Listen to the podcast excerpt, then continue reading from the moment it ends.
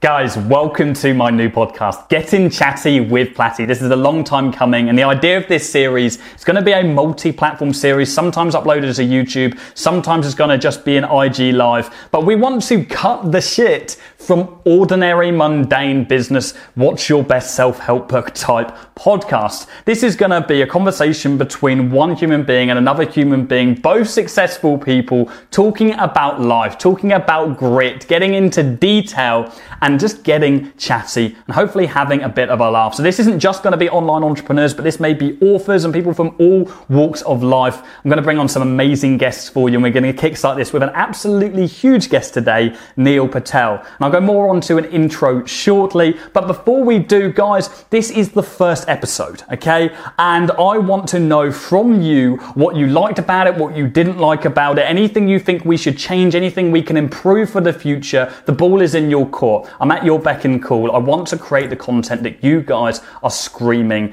out for. So please do let me know after watching this podcast today or listening to this podcast what you would like us to change and maybe what you think would be fun to add in the future on Getting Chatty with Platty. So today I'm joined by Neil Patel, who's not only the co-founder of Neil Patel Digital, but also a New York Times best-selling author and an international speaker. He's also someone named by Forbes as one of the top 10 marketers in the entire world back in 2016. Now he has worked with an abundance of conglomerate companies within his marketing agencies such as Amazon, Google, and Microsoft, and his personal marketing blog receives over 3 million visitors every single month. Now many of you may know him from his YouTube channel where he shares marketing related content to over 700,000 subscribers. I think he's got over 30 million views, which is absolutely bonkers.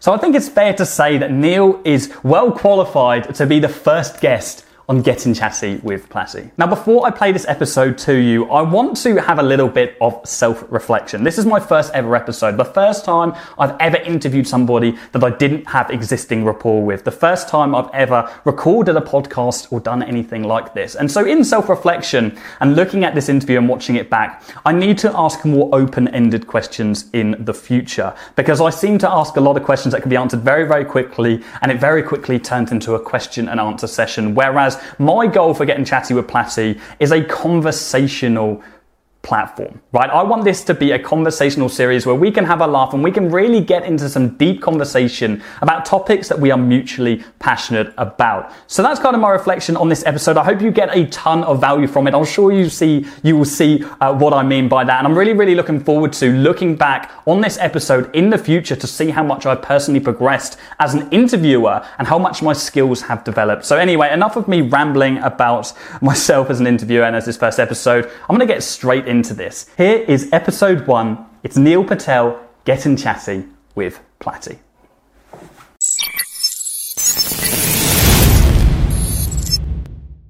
Cool. So, Neil, thank you so much for joining us today. This is a big one for me as a marketer myself. I'm really, really excited to be getting chatty with you today. It's funny because I was doing some research this morning, a little bit of extra stuff, scrubbing up on stuff. And I read something uh, which was really interesting. I read that you were a bit of a rascal growing up, that at 15 years old, you started selling burned CDs to friends. Is this true? And then you progressed this enterprise to selling hacked satellite TV cards to classmates and their parents. I find that really, really interesting. I don't know why, but you've clearly displayed this ability to be able to find opportunities from a very young age to obviously where you are now being worth tens of millions of dollars. And so, what I'd really love to know is what is it that people need to look out for? People who are watching this, who maybe are desperately looking for opportunities, what is it that people need to consider when they're trying to find opportunities in life? Well, the, the first thing is is you got to solve real problems. If you're not solving real problems, you're not going to end up doing well in the long run. You know, it's just like when people are looking for opportunities, they're like, where can I make a quick money? If people don't have that problem and you have a solution, but there's no problem, then you're going to be selling something that people don't need. Mm-hmm. So the best place to look is what problems are people facing and how can you solve them? And ideally, your solution needs to be easy to use and affordable. Okay. And if, if you can do those two things, that's great. And then the next thing I would really look for is look, are you passionate? Because if you're not passionate, you're not going to put in the time and energy required to succeed in the long run. You got to keep pushing forward. You got to put in the time. You got to put in the energy, and if you don't do that, it's hard to succeed. Amazing, thank you. And, and so you've you've worked through your fair share of businesses and, and enterprises. Are you always following passion then over potential financial gain? Typically, yes. I, I, I solve uh, passion and not just passion, but passion and solving problems because those two combined typically re- cause a financial gain. Going after a financial gain doesn't mean you're going to make money. There's so many people out there who want to make money. Just saying, I want to make money, I'm going to do whatever it takes, doesn't do crap for you. You got to really solve problems that a lot of people face. 100%. I can agree more with that. I've, I've found, certainly in my own life, that uh, the, the initial goal for me was always okay i want to pursue money and i want to find money. And that was kind of the, this superficial idea of what success actually is. And then you get a little bit behind you and you realize that those materialistic things or having that cash in the bank doesn't really do an awful lot for you in the grand scheme of life. And so i think it's really important for anybody listening to this that following your passion is, is really important. And you found your passion in marketing and have become if not the most influence, influential or well-known name in the marketing space. Um, and so, what was it that progressed you to, to, stumbling across marketing? Did it just so happen to? Did you just so so happen to stumble across marketing one day, or was there a, a natural progression to finding that that proper passion? There was a natural progression. See, a lot of people find their passion not because they grow up being like, "I want to be a firefighter," "I want to be a doctor," "I want to be a policeman," they or policewoman um, they grow up, they think these things, but then as they get older, they find that they don't want to do any of them, and then they tend to be lost and not sure what they want to do. But that's normal. That's actually the majority of people. So what tends to happen is you try stuff, and eventually it leads you down a path of what you're naturally better at, what you enjoy, what you're passionate about. For example, I started a job board. I got no visitors to my job board. I paid some marketing companies. They didn't do well. I lost my money. So I had no choice but to learn how to do it. And as I started doing it, I fell in love with it, and that became my passion.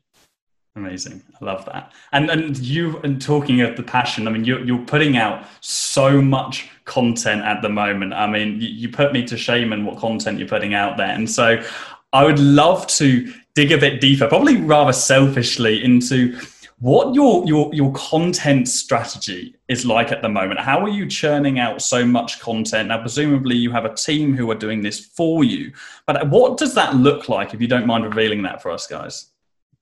Sure. So right now what it looks like is i write blog posts myself. On top of that i have an editor kelsey and a team of people who help as well. And they'll crank out like the mundane content such as like how to set up conversion tracking in Google Analytics, right? Like the boring mm-hmm. stuff that doesn't require um, a ton of personal experience or anything like that. And then I'll crank out the ones that are more related to my experiences, what I've seen, mm-hmm. uh, and things like that. But the process is breaking down based on content that is experience based or just mundane stuff like how to do a 301 redirect, right? Because some mm-hmm. people are looking up for basic information and for those content pieces other people can help write them on my team and then i'll write the stuff that requires the life experiences. Okay and are you creating one large like larger pieces of content such as the blog and then dissecting individual smaller pieces across your other platforms? For example you're posting quite regularly on i mean your youtube channel but also instagram and facebook and all these micro pieces of content as well. So are you adopting a model where you're dissecting smaller parts of much larger content that you're producing on the top end? Yeah, so so my model is I I just blanket the web with content that people search for. So mm-hmm. I use tools like Ubersuggest, look at keyword volume, and then I just blanket the web with anything someone's searching for related to my space. That's a real strategy. Yeah. Okay. Sweet. And that's that's actually similar to how I launched my YouTube channel. And I preach that all the time. Is that finding that what people are searching for? I often say that look at the, what your competitors, uh, their their followers are actually posting in the comment section, and what they're asking for their for your competitors to actually create content about. And it's usually the content that they are afraid that is too valuable to actually put out, which then paves the way for someone else to come across and actually create that content that everybody is actually screaming for and desiring. So Um, and so you're using what what tools are you using? You said using uh, which SEO tool was that that you're using to find search results? Ubersuggest, and uh, I use that for YouTube as well because the Chrome extension gives you all the YouTube data. Amazing. Is that your company, Uber Ubersuggest? Yeah. Convenient. Convenient. Build the tools that you need the most. Definitely. Why not? Love that. Um, Neil, I was I created a YouTube video which I, I, I uploaded yesterday and actually uh, today, um, and I was talking about the future trends of digital marketing and where this industry is going. And I don't think there's many people out there more qualified to, than you to talk on the topic. And I'd love to know from your perspective. I'll highlight a few of the ones that, that I mentioned in there eh, shortly, but I would love to know if there are any trends right now or things to look out for in the coming years that marketers really need to be mindful of and start adopting. Um, and mainly, just so you've got some background, the majority of my audience are agency owners, marketing agency owners. And so, yeah, what are the trends that you think that we should keep our ears to the ground on right now? Yeah, so uh, and just in general for all marketing, correct? Yes, correct. So the big trend that I see right now that very few people are paying attention to is voice. Now, according to ComScore, 50% of searches now are voice search in the United States. But here's what's crazy. By I think they said 2022, I think it's according to OCC Strategy, uh, it's a consulting company. Around $40 billion is going to be transacted through voice search. That's a lot of money. Yeah. How many people are thinking about voice search when it comes to commerce? Very few people, right? Heck, very few people even think about voice search. Another trend that we end up seeing is right now the biggest way to gain traffic isn't to just go out there and do what everyone else is doing. It's to translate your content and update your content. See, the majority of the world doesn't speak English, as you already know but the majority of the content on the web is in English. So mm-hmm. translations provide a huge lift. And so does updating content because there's over a billion blogs. There's going to keep being more and more. There's eventually going to be, you know, a blog for every single person. Right now, there's a blog for roughly every seven people in this world. That's one too many blogs. So Google has this prime pickings, Facebook has this prime pickings, LinkedIn has this prime pickings. If you update your content, you tend to do better in the long run because they want fresh, uh, content to rank versus old outdated information. Fantastic. The voice search was actually one of the top things that i, I spoke about um, and I, I, used that exact statistic as well. I was absolutely mind blown at how i think it's a $2 billion industry as of 2020 and then projected to progress to 40 billion which is such a huge amount of growth. But do you do you understand how how it how it actually works on the back end. How because presumably there's only going to be like one to three products which are going to be able to to meet the cut to actually get to the top. Because if I'm asking Alexa, hey Alexa, I want to I want to buy a, lawnmower to, to mow my lawn. And then how how are we going to be able to get our products at the top of that search? I mean, presumably it's going to be paid. Uh, it could be paid, but it could also be SEO too, right? Uh, if, if you have the best reviews, the best products, the best listings, the best images, it all helps. So think about what you do for the organic approach. It also can help with the voice approach. Mm-hmm. Amazing. Okay. So for, for, everybody listening, if you're selling products right now, and even if you've got for your clients as well, really be mindful of your client's SEO with regards to the, with the, the SEO around their product pages, um, and so they can they can be future proofed when it comes to voice search because this is going to be something that isn't going away. I think it was 55% of all American households are going to have some kind of, it's predicted again by 2022 to have um, some kind of voice search enabled tool such as a smart speaker in their home. And so yeah that certainly isn't going. Another thing that people that we were talking about a lot of people get scared about is ai and the effect on marketers. And a lot of people think that ai is built to take marketers away. It's going to be it's going to eliminate all marketing companies out there and we'll all be obsolete. Uh, what's your opinion on ai and its influence on advertising right now yeah, AI just makes it where look, it makes your job easier as a marketer. If something's been uh, mm-hmm. done a thousand times, why can't you program a computer to just do it for you and figure it out? So through machine learning and AI, things are going to get easier. Um, there's even companies out there that can create blog content for you through AI. It's not perfect yet, uh, but it could be a good start. So just when I look at all these little things, it'll add up, and eventually we'll be in a place where we can automate a lot of stuff. Not everything, but a lot.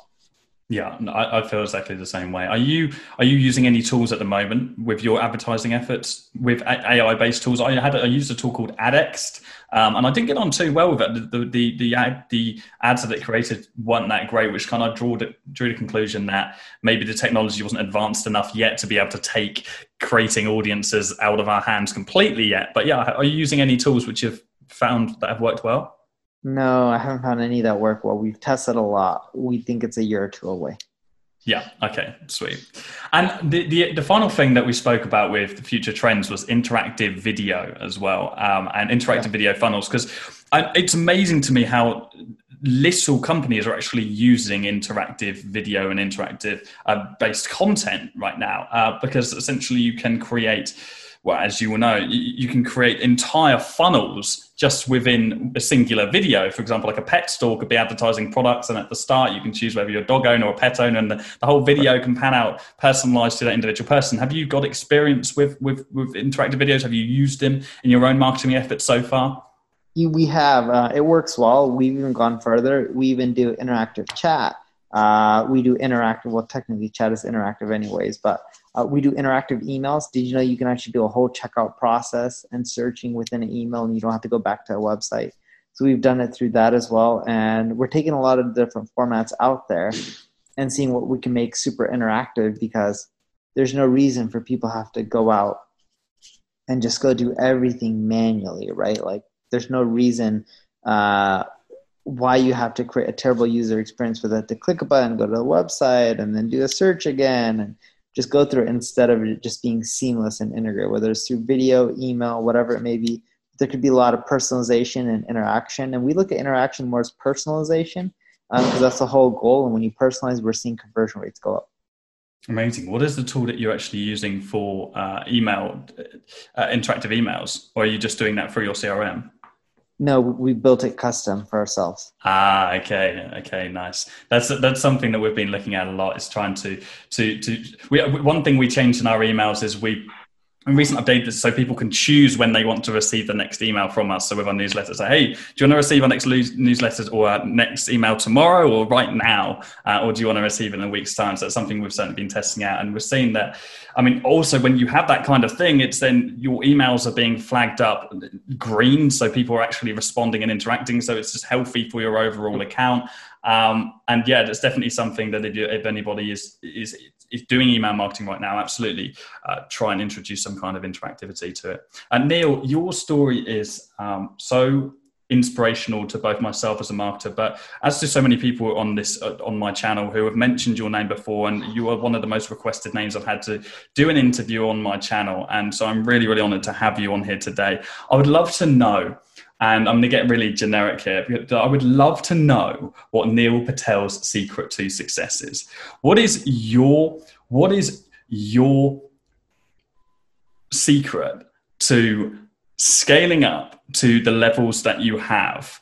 Um, but not just in your businesses because you've created products which have filled gaps that other people haven't filled before you, but more so in your brand and your personal brand and the perception of your brand, which so many people have huge amounts of respect for you within the marketing field.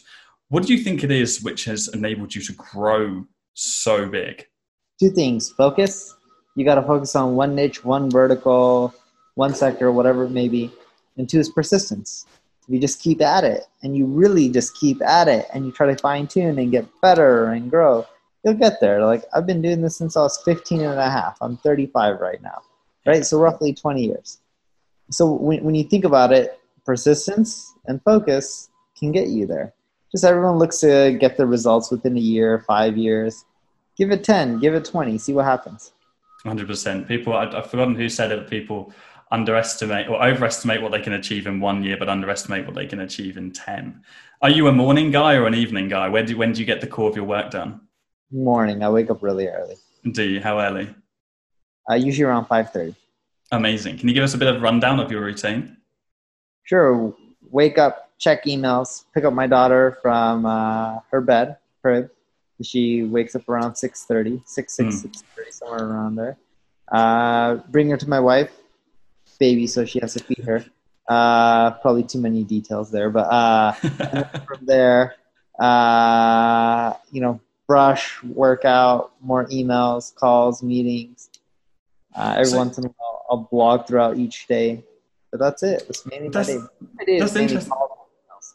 That's it's interesting. Sorry to interrupt you. It's interesting that you said that you check your emails first thing in the morning because so many other people say never check your emails first thing in the morning, and I I try and steer away from it because I find that my to do list then doesn't get done because whatever has come up on my email seems to be more important to me than. So I I I presume you've got like a, a inbox which is only really important things, or how do you how do you allow yourself to not get distracted by everything that you're seeing first thing?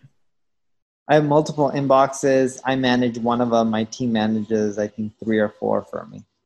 Okay, okay. So you're only seeing the really important stuff. Eh, you'll be shocked on how many people subscribe me to their newsletters that I have no clue who they are. but in general, my email volume isn't that bad. I probably go through 150 to 200 a day myself. Oh, amazing! Yeah, that's that's that's that's respectable. Okay, 150 emails. I think I'm hard done by by going through 30 or 40 emails in a day, and I'll complain that that's too many for me to go through. So I I probably need to take some slack off the PA and bring some back to me. There Neil. Th- Thank you so much for for doing this interview today. I'd want to just round off by a quick fire question, and you can just tell me uh, off the top of your mind which of uh, which of these comes to your mind because you probably got obligations in all of these platforms. But I want to know what is Neil Patel's favorite advertising platform right now? Google. Google. Okay. Yeah, keyword based. It's easier to convert. Facebook is great too. I'd pick that as my number two, but I love Google. Everyone says it's expensive, but it still works and drives a ton of traffic.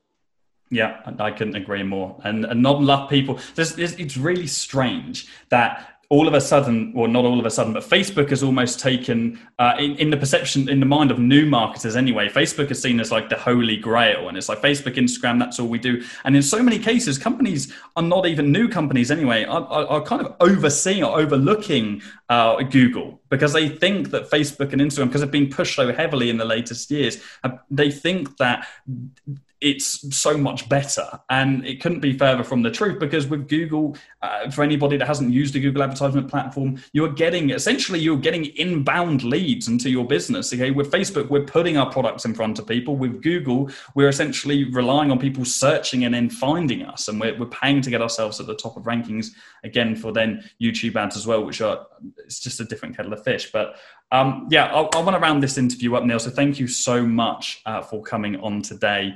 Uh, I really, really appreciate it, and I hope everybody else has got a ton of value from this video. Be sure to check out Neil on YouTube. Neil, is YouTube uh, the most active place you're putting out content right now?